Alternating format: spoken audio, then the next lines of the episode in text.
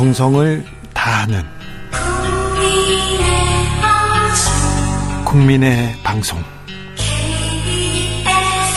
케이비에스 주진우 라이브. 그냥 그렇다고요. 뉴스를 향한 진지한 고민, 기자들의 수다. 라이브 기자실을 찾은 오늘의 기자는 미디어오늘 정철훈 기자입니다. 어서 오세요. 안녕하세요. 오늘은 어떤 이야기로 가볼까요? 어, 이게 굉장히 큰 이슈가 될 줄 알았는데 너무 네. 이슈가 안 돼서 한번 가져와 봤는데 네. 박성준 국회 이 과방위 국민의힘 간사 네. 네, 실세죠. 실세입니다. 이분이 최근에 공영방송을 가리켜서 하나도 못 먹고 있다 이런 말을 해서 굉장히 저는 놀랐는데. 케이비에스, 엠비씨를 하나도 못 먹고 있다고요? 예. 아, 여기가 무슨 무슨 음식입니까? 아니면 전리품입니까? 뭐 맛집도 아닌데. 네. 저는 이게 상당한 파문이 될 줄 알았는데 의외로 기사가 많이 안 나서. 뭐 중앙 언론, 보수 언론들 다 입을 닫고 있어서 그런데 굉장히 좀 심각합니다. 예, 상당히 심각한 발언인데. 이거 공개적으로 말했어요? 예, 공개석상 발언이었습니다. 진짜요? 예, 지난 십이일이었습니다. 대한민국 언론인 총연합회 창립준비위 발족식이 있었는데 이날 축사에서 어, 공영방송을 가리키면서 우리는 육 개월이 지났는데 아무것도 못하고 있다. 누군가 책임지고 뭔가 해야 되는데 이 법과 합리적이라는 이름 하에 아무것도 못하고 있다 이렇게 주장했습니다. 뭘 아무것도 못하고 있는데요? 그러니까 그 맥락상으로 보면 장악을 못하고 있다. 네. 뭐 그렇게 해석할 수 있는데요. 이게 듣기에 따라서는 불법과 비합리적 방법을 통해서라도 공영방송을 장악해야 한다라는 의미로 읽힐 수 있는 대목 입니다. 이렇게 해석될 수도 있네요. 더군다나 이제 박성중 간사의 경우는 이제 케이비에스를 또 피감 기관으로 두고 있는 과방위의 여당 간사거든요. 네. 그래서 상당히 문제라고 보는데 너무 네. 이슈가 안 돼서 좀 놀랐습니다. 네, 좀 춥습니다. 예, 그러면서 이제 박성중 의원이 케이비에스와 엠비씨 이사진 비율을 거론하면서 케이비에스 칠 대 사, 여당 칠인데 하나도 못 먹고 있다. 엠비씨 육 대 삼. 하나도 못 먹고 있다 이런 말을 했는데요. 그러니까 쉽게 말하면 문재인 정부 시절 임명된 여권 추천 인사 몫을 아직 뺏어오지 못했기 때문에 이 사회를 장악하지 못하고 있다. 이런 취지로 읽힐 수 있는 대목이었습니다. 그러니까 정리를 하면 국민의힘이 정권 잡았는데 공영방송 먹어야 되는데 법과 합리를 따지느라 아무것도 못했다. 이 내용입니다. 아니 법이 있고요. 상식이 있는데요. 예. 그래서 그 윤석열 정부 이후 육 개월 동안 하나도 못 먹었다는 말을 이 공개석상에서 했다는 게 저는 굉장히 충격적이었고, 그래서 미디어오늘에서는 기사를 썼는데 네. 어, 이게 왜 이슈가 안 되는지 좀 의문이었습니다. 굉장히 심각합니다. 자, 네. 이명박 정부 초기에 어떤 일이 있었냐면은 감사원 국 그리고 그 다음에 검찰이 나서서 어, 케이비에스나 엠비씨 이사와 사장과 이런 사람들을 마구 수사하고 긴급 체포하면서 아, 이렇게 뺏어갔죠. 그들의 네. 말로 먹었죠. 먹었다는 네. 얘기는 박성중 의원의 발언입니다. 부적절한데 그런 일을 못하고 있다. 한탄하고 있습니까 지금? 네. 그런 일을 하겠다. 이런 얘기네요. 네. 그렇게 들렸습니다. 네. 춥습니다. 네. 너무 춥네요. 네. 네. 그때 어떤 일이 있었는지 언론인들은 하, 방송사가 파업하고요. 뉴스를 제대로 못했어요. 그때 어떤 뉴스가 나왔는지. 하, 그때 언론은 암흑기로 기록하고 있거든요. 그때 이제 국정원에서 엠비씨를 장악하기 위해서 체계적으로 움직였던 것도 문건을 통해서 우리가 확인을 했었는데. 네. 블랙리스트가 뭐, 있었고요. 예, 그리고 국정원에서 그때 뭐 기자 사찰도 했었죠. 네. 그때 뭐 저도 사찰당했어요. 예, 시사인 주진우 기자도 사찰 네. 대상이었고. 어 그리고 오늘 사실 대법원에서 의미 있는 판결이 나왔었는데 이천십이년 엠비씨의 공정방송을 위한 백칠십일 파업, 이 파업이 정당하다. 그러니까 그 당시에 새누리당에서는 정치 파업이다라는 주장을 했었는데 어, 공정방송을 위해서 파업을 했던 것이거든요. 근데 공정방송은 근로조건에 해당한다라는 대법원의 확정 판결이 오늘 나왔습니다. 네. 어, 다음으로 이제 네. 그런 십 년 전의 과거가 다시 반복될 수 있다. 네. 그런 퇴행이 우려된다는 그런 분위기도 좀 있는 상황입니다. 네. 티비에스에서 와이티엔에서 지금 엠비씨에서 케이비에스에서 굉장히 큰 압박을 받고 있다. 예. 언론계는 그렇다는 얘기. 네. 전해드립니다. 다음으로 만나볼 이야기는요? 예, 이것도 사실 좀 충격적인 이, 얘기였는데 저에게는 네. 예, 흔히 말하는 풍문성 기사, 우리가 뭐 소위 찌라시라고 어, 부르는 것들인데요. 이런 풍문성 기사를 올린 뒤에 이 언론사들이 기사를 삭제해주는 대가로 이 돈을 뜯어내고 있었는데, 아니 이거는요 동네 깡패들이 하는 거죠. 예. 풍문성, 그러니까 사실관계가 아닌데 사실관계를 확인하지도 않고 그냥 올려요. 그런데 방송을 내려주면서 돈을 받았다고요? 기사를 내려주면서 돈을 받았는데 네. 이것과 관련돼서 그 돈을 분배하는 계약서가 있었습니다. 돈을 분배하다뇨? 그러니까 기사를 삭제해주는 대가로 이제 협찬 광고 수익을 뜯어내잖아요.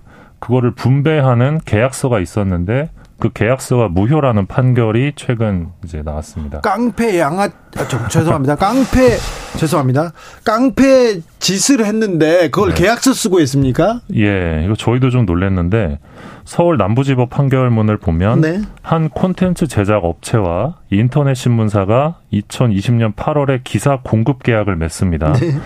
그러니까 한 업체가 신문사에 기사를 납품하는 계약서인데, 기사를 납품해요 신문사가? 예, 그러니까 외주를 주는 건데. 아 이게 또 무슨? 예, 흔히 말하는 풍문성 기사를 이제 제공해 주는 거죠. 찌라시성 네. 기사를. 근데 여기 보면 계약서를 보면 기사 삭제로 발생하는 수익의 배분이 나와 있습니다.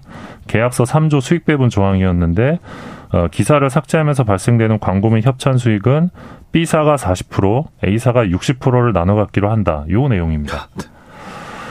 그러니까 이게 너무 황당한 게 기사를 삭제해주는 대가로 돈을 버는 게 이제는 계약서가 나올 정도로 언론계에서 하나의 산업이 되었다라는. 그러니까 일반화됐네. 예, 그걸 볼 수 있는 너무나 좀 충격적인 사건인데 이런 게 저는 계약서가 있다는 걸 처음 알았습니다. 아니 깡패의 부끄러운 짓을 계약서를 쓰고 한다고요? 언론은 참 참. 낯이 두껍기도 하네요. 예, 근데 결국 이제 한쪽이 일방적으로 계약 해제를 통보하면서 이게 소송으로 가게 됐는데 재판부가 이 계약이 무효라고 판단했습니다.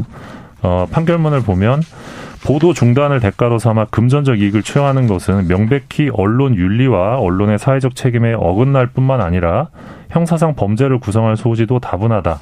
범죄죠. 재판부가 예, 판단을 했는데 혹시나 지금도 이 계약서로 돈을 벌고 있는 언론사들이 있을 수 있거든요. 자수해서 광명 찾으시기 바랍니다. 네. 아우 예. 부끄럽다. 너무 부끄러운데. 네, 진짜 부끄러운 언론계의 현실입니다. 아니 이렇게 누군가를 저격하는, 그러니까 근거가 없는 어떤 풍문성 기사를 올려서 내려주는 대가로 돈, 대, 내려준 대, 내려준 대가로 돈을 뜯어내고 그거를 나눠 갖는 이런 어, 참. 네. 있어서는 안 될 예. 일인데 이게 일반화됐다니, 관행화됐다니, 계약서를 쓰고 한다니 정말 놀랍습니다. 마지막으로 만나볼 이야기는요? 예, 그 이동재 전 채널A 기자가 제기한 해고 무효 소송에서 원고 패소 판결이 나왔습니다. 해고는 정당하다. 네. 어, 앞서 이동재 전 기자는 이천이십 년 수감 중이던 이철 전 밸류인베스트코리아 대표에게 어, 신라젠 관련 혐의로 가족까지 검찰 수사를 받게 될 것처럼 위협하면서 유시민 전 노무현재단 이사장 등 여권 이사의 비리 정보 폭로하라 이렇게 위협을 해서 강요미수 혐의로 기소된 바 있는데요. 어, 당시 이제 채널A에서 이동재 기자를 해고합니다. 이 건으로. 네, 네. 어, 언론 윤리는 많이 벗어났거든요. 예. 서울중앙지법이 십오일날 일심 선고를 내렸는데, 어, 취재 대상 및 가족이 처벌받을 수 있다고 말하면서, 그 플리바게닝, 이 형량 협상 제도라고 하는데, 이 플리바게닝이 가능한, 가능한 것처럼 언급해서 원하는 취재 정보를 획득하고자 한 것은 이 정당한 취재 윤리를 벗어난 행위이며 해고는 정당하다 이렇게 판단했습니다. 네. 어, 그러면서 이 취재 과정에서 검사와의 대화를 허위로 작성해 녹취록으로 제출하는 것은 이 정당한 취재 방식이라고 보기 어렵다. 그리고 이동재 기자가 사건이 불거지자 모든 자료를 삭제, 은폐했던 점을 언급하면서 이 법원은 해고가 정당하다고 판단했습니다. 여러분께서는 지금 부끄러운 언론의 민낯을 보고 계십니다. 네. 아, 법도 법이지만 네, 기자 윤리, 취재 윤리 엄청나게 벗어났습니다. 이건 협박하고 이게 하, 네. 수사를 받게 될 거라고 위협합니다. 내가 누구랑 잘한다, 어떤 검사랑 잘한다 이러면서 음. 하, 참 있어서는 안 될 일이었어요. 이십 년 넘게 기자 생활하신 선배 입장에서 따끔하게 한 말씀 더 해주시죠. 아, 부끄러워요. 기자라는 얘기를 안 하고 다녔으면 좋겠습니다. 그런 언론 많았는데요. 많고 지금도 기자도 많은데요. 아, 조예숙 님께서 정말 저질의 시련입니다. 얘기합니다. 저질의 시련. 아, 도울 김용옥 선생이 주진우 라이브에서 하신 말씀인데 아, 지라시 언론 수익 배분했다는 기사를 보고 그 정철훈 기자 얘기를 듣고 이런 말씀을 하셨습니다. 이런 상황에서 제대로 보도하려는 공영방송은 또 못 먹어서 안달이다. 뭐 음. 이런 상황이니. 먹다니요. 너무, 너무 좀 천박합니다. 네, 너무 바람이. 천박합니다. 네. 네. 기자들의 수다 미디어오늘 정철훈 기자 함께했습니다. 감사합니다. 고맙습니다. 교통정보센터 다녀올까요? 임초희 씨.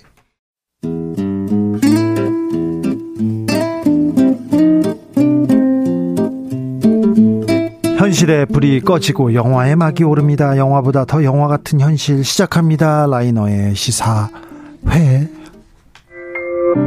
수아버지, 곧 수호 생일 오잖아요.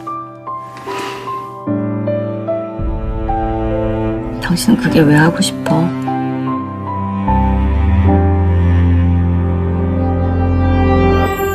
준호아, 그날 수호도 올 텐데.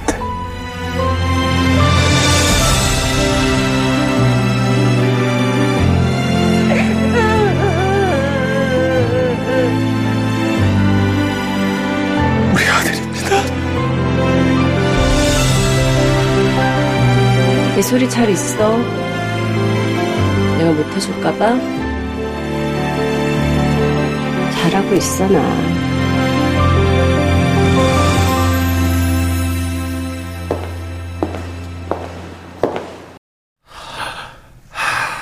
영화 전문 유튜버 라이너, 오늘은 어떤 얘기 만나봅니까? 네, 오늘이 이태원 참사로부터 사십구 일이 되는 날, 사십구 제입니다. 네. 그 굉장히 끔찍했던 기억으로부터 이제 시간이 흐르는 것도 놀랍고요. 사십구 제라는 것도 되게 놀라운데요. 사십구 제는 많은 분들이 잘 아시겠지만 어, 칠 일 사람이 죽은 다음에 칠 일째마다 일곱 번에 걸쳐서 총 사십구 일 동안 제를 올리는 불교의 의식입니다. 그렇죠. 특히 이제 사십구 일째 되는 날이 이제 염라대왕에게 심판을 받는 날이라고 여겨서 최대한 예를 다하는, 그래서 고인의 명복을 비는 날인데요. 이승을 떠나는 날이라고 하죠. 네, 그렇습니다. 그래서 오늘은 무거운 마음으로 네. 무거운 주제를 아우를 수 있는 영화를 가지고 왔습니다. 네. 바로 전도연, 설경구 주연의 생일이라는 영화입니다. 아, 생일. 이 영화 아, 세월호. 네. 참사와 관련된 영화죠. 네, 생일은 세월호 참사가 벌어진 이후에 거의 최초라고 할 수 있을 정도의 상업 영화인데요. 네. 그 전에도 세월호 관련 이야기를 영화에 쓴 적은 있었습니다. 네. 이정범 감독의 악질 경찰인데요. 거기서도 이제 세월호 참사로 인해서 상처를 입은 소녀가 나오긴 하는데 사건이 좀 조화롭게 어울리진 않는다는 평가가 있었습니다. 생일은 어떻습니까? 이 생일은 그 첫 번째 작품이라 본격적으로 다룬 첫 번째 작품이라고 할 수 있는데요. 일단 이 영화는 어떤 정치적 메시지라든지 사회적 문제를 다루지 않고 철저하게 아들을 잃어버린 부모의 아픔, 친구를 또 이웃을 잃은 사람들의 그 슬픔, 이거를 다루고 있는 작품입니다. 그래서 이 영화가 상업적이라는 비판을 받지 않고, 않았었는데요. 네. 그 이유가 아마도 이 영화의 진정성 때문이었다고 생각을 합니다. 네. 그래서 세월호 참사 이후의 삶을 살아가는, 아니 견뎌내야만 하는 그런 유가족의 이야기를 굉장히 담담하게 어, 그 감정을 표현한 그런 영화였다는 생각이 듭니다. 네. 생일, 전도연, 설경구, 우리나라에서 연기하면 손, 첫 손가락에 꼽힙니다. 제가 어떤 남자 배우, 어, 남자 주인공을 밥 먹듯이 하는 배우한테 물어봤어요. 형, 누가 제일 연기를 잘해요? 여자 배우 중에 누구하고 연기하면 좋아요? 그랬더니 전도연이라고 하더라고요. 음. 그리고 여, 여자 배우한테, 그 분도 주인공만 하는 여자 배우한테 제가 물어봤어요. 밥 먹다가. 누가 연기를 잘해요? 그랬더니 아유, 설경구 선배가 제일 잘한다고 얘기했는데 음. 연기로 하면 첫 손가락입니다, 이분들. 네, 자, 전도연, 설경구의 생일. 자, 영화 속으로 걸어 들어가 볼까요? 네, 주인공은 정일이라는 인물인데요. 네. 이 정일은 설경구 씨가 네. 연기를 했고요. 오랜 기간 해외에 있었습니다. 해외에 있다가 가족과 떨어져 지내다가 이제 오랜만에 한국으로 다시 돌아온 겁니다. 네. 굉장히 어두운 표정으로 돌아와요. 어, 그리고 오랜만에 집에 찾아갔는데 아내하고 딸이 문을 안 열어줍니다. 너무 늦, 오랜만에 와서 그런지 어, 아내는 순남이라고 네, 전도연 씨가 연기를 했는데 네. 어떤 남편에게 맺힌 분노, 증오 이런 것 때문에 집에 문도 안 열어줘요. 네. 그래서 그냥 그 동생 집에 가서 자야 되는 그런 상황이 벌어집니다. 근데 앞부분의 내용은 이제 그 부부가 다시 재회하는 겁니다. 그래서 두 사람은 서로에게 미안, 이제 남편은 미안한 마음이 있고 아내는 분노가 아직 풀리지 않았는데 결국은 초등학생 딸 예솔이 때문에 어, 어쩔 수 없이 두 사람이 다시 이렇게 만나서 같이 지낼 수 있게 되죠. 그래서 가족의 일원이 되기도 하고 이렇게 됩니다. 뭐 중간에 뭐 이혼하자 이런 얘기들도 나오는데요. 왜 이렇게 갈등이 컸을까요? 네. 왜 이렇게 아픔이 컸을까요? 그렇습니다. 영화의 갈등의 원인이 되는 거는 어, 지금 뭐 다들 예상하셨겠지만 세월호 참사 유가족이거든요. 이 주인공들이. 대신 영화가 계속해서 그날의 사고를 직접적으로 언급하진 않아요. 네. 어, 그, 그 대신 이제 암시를 하고 있습니다. 그러니까 순남이 차를 타고 이렇게 가는데 거기 세월호 관련 서명운동이 벌어지고 있다거나 아니면 귀가 닿는 곳에서 어디선가 뭐 유가족이 어, 어떻고 뭐 이런 이러쿵저러쿵 하는 소리들이 순남을 굉장히 괴롭힙니다. 네. 그러다가 이제 순남이 얼마나 아픔을 가지고 있는 사람인지가 드러나게 되는데요. 네. 어, 거기가 되게 중요합니다. 네. 순남은 자신의 아들, 네. 순남은 자신의 아들 수호와의 관계, 수호가 이제 어, 고등학생인데 계속 이제 수호를 잃어버린 거잖아요. 네. 그 아들 수호를 한순간도 잃지, 잊지 않고 있었어요. 네.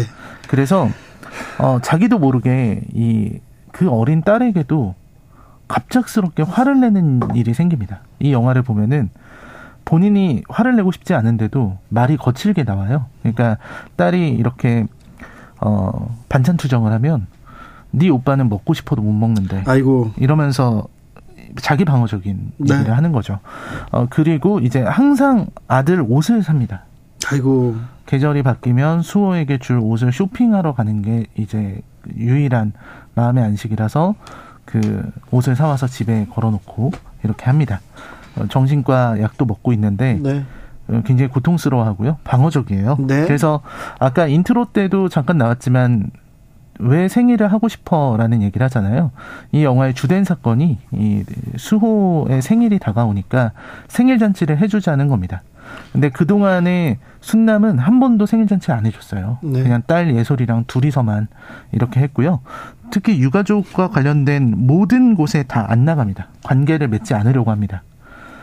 그래서 그 사람들이랑 가까워지고 그 사건을 겪은 사람들이랑 같이 겪게 되면은 너무 생각이 많이 나니까 아예 그들을 피하게 되는 거죠. 같은 유가족들을. 그래서 뭐 중간에 무슨 보조금이라는 말, 단어가 나오자마자 순남이 막 화를 내는 장면이 있어요. 그냥 자기는 안 받았다. 그냥 싫다고 보조금 그냥 싫다고 그냥 싫으면 안 되는 거냐고 이렇게 물어보는 장면도 있습니다. 이 영화의 가장 슬픈 장면도 그런 순남이 모든 사람과의 교류를 거부하는 그런 장면이거든요. 상처가 너무 커서 그랬던 것 같습니다. 생일도 원래는 안 하려고 했고 그리고 가족들 그 다른 유가족들과도 안 만나려고 했는데 가끔씩 순남이 나타나는 이유는 자기가 그동안 가지지 못했던 뭐 수호의 사진이라든지 네. 이런 걸 얻기 위해서 가는 건데요. 네. 이 영화의 가장 큰 슬픔이랄까요? 가장 극적인 장면이 있는데 절대로 눈물을 보이지 않던 순남이 한순간에 무너지는 장면이 있어요. 네. 그게 뭐냐면 그 밤에 그 오작동으로 센서등 이렇게 문 열면 들어오는 네. 센서등이 이렇게 깜빡 켜졌다가 꺼질 때가 있잖아요. 예. 근데 그걸 보면 순남은 아, 수호가 왔다. 이렇게 아. 생각을 합니다. 센서등이 깜빡하면은 정말 그 장면에서 전도연 씨가 워낙 또 연기를 잘하니까 수호 왔구나 하면서 방으로 들어갑니다. 같이. 아, 예. 수호 방으로 들어가서 아무도 없는데 거기서 이제 대화를 나누는 거예요. 아이고. 그동안 하지 못했던 얘기 얼마나 그리웠는지. 아이고. 그 얘기를 막, 막 한참 대화를 나누다가 어느 순간 현실이 다가오면 수, 수호의 뭐 교복이나 이런 거 안고서 정말 어, 세상이 떠나가라 울거든요. 네. 그러니까 온 동네 사람들이 잠을 이루지 못할 정도로 대성통곡을 해요. 그래서 주변의 이 이웃들의 반응도 이제 너무 고통스러운 거죠. 이 너무 큰 소리로 오니까 옆에서는 저 소리 때문에 수능을 망쳤다 이렇게 말하는 이웃도 있고 그렇습니다. 이 참 이 통곡하는 그 소리가 정말 가슴이 엄청나게 아픈 장면인 거죠. 그래서 그런데도 이 통곡 소리를 하는데 누구 하나 이제 울지 말라고 소리를 치는 사람도 없고 그런 상황입니다. 결국은 이게 어, 이 영화가 전달하려는 주제가 결국 생일을 챙기자는 이 제안, 그 순남이 그걸 거절하게 되는데, 근데 그 순남이 이 제안을 받아들이게 된 것도 사실은 남편이 한 번 더 이끌어줬기 때문이에요. 네. 남편이 그래도 수호 생일 챙겨줘야지 하는 말에 그 다른 친구들도 온다고 하니까 그 얘기를 듣고서 이제 거길 갑니다. 여기에서 이제 모든 사실이 다 드러나요.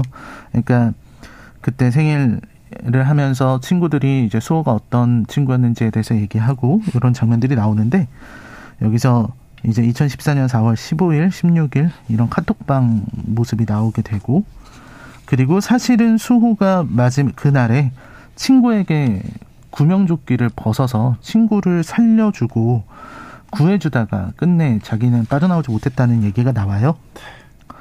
그리고 순남은 하필 그때 전화를 수호가 마지막으로 엄마한테 전화를 걸었는데 순남은 전화를 받지 못했습니다. 그리고 자기가 사고가 난 줄도 모르고 있었다는 고백을 해요.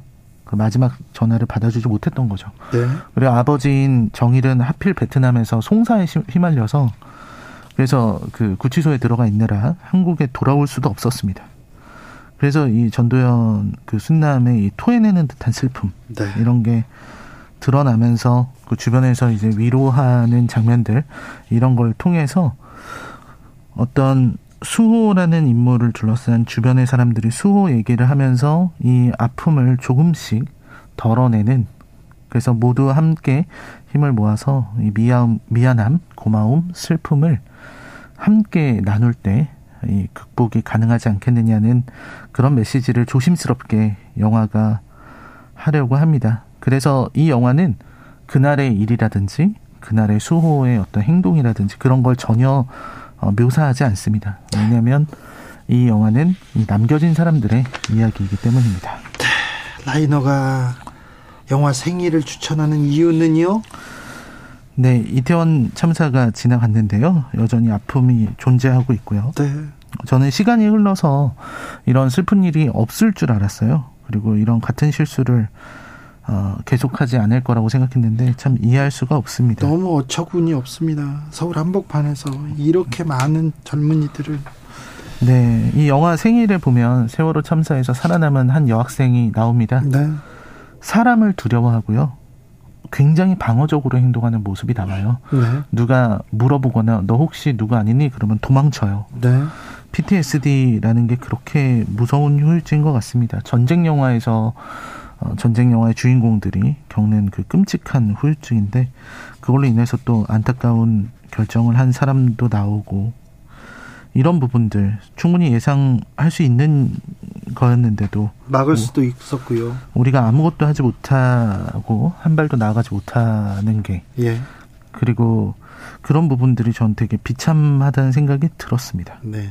참 영화에서 전도연 씨가 오열하던 모습이 떠오르는데요. 그 아까 설명하셨던 그 대단한 배우가 대신 울어줬다는 생각을 많이 했어요. 그래서 앞으로는 이렇게 모두가 우는 이런 일이 없었으면 좋겠습니다. 네. 그래야 되는데 다시는 그렇게 우는 일이 없어야 되는데 사십구일이 지났는데 우리는 아무것도 한 게 없어요. 그래서 참 미안한 날입니다. 시사회 오늘의 작품은 생일이었습니다. 라이너 감사합니다. 네, 감사합니다. 레드벨벳의 칠월 칠일 들으면서 주진우 라이브 여기서 인사드립니다. 견우와 직녀 이야기를 한 곡인데요. 꿈속이라도 괜찮으니까 우리 다시 만나 라는 가사가 있습니다. 오늘은 다르게 들립니다. 저는 내일 오후 다섯시 오분에 주진우 라이브 스페셜로 돌아옵니다. 날이 춥습니다. 건강 조심하시고요.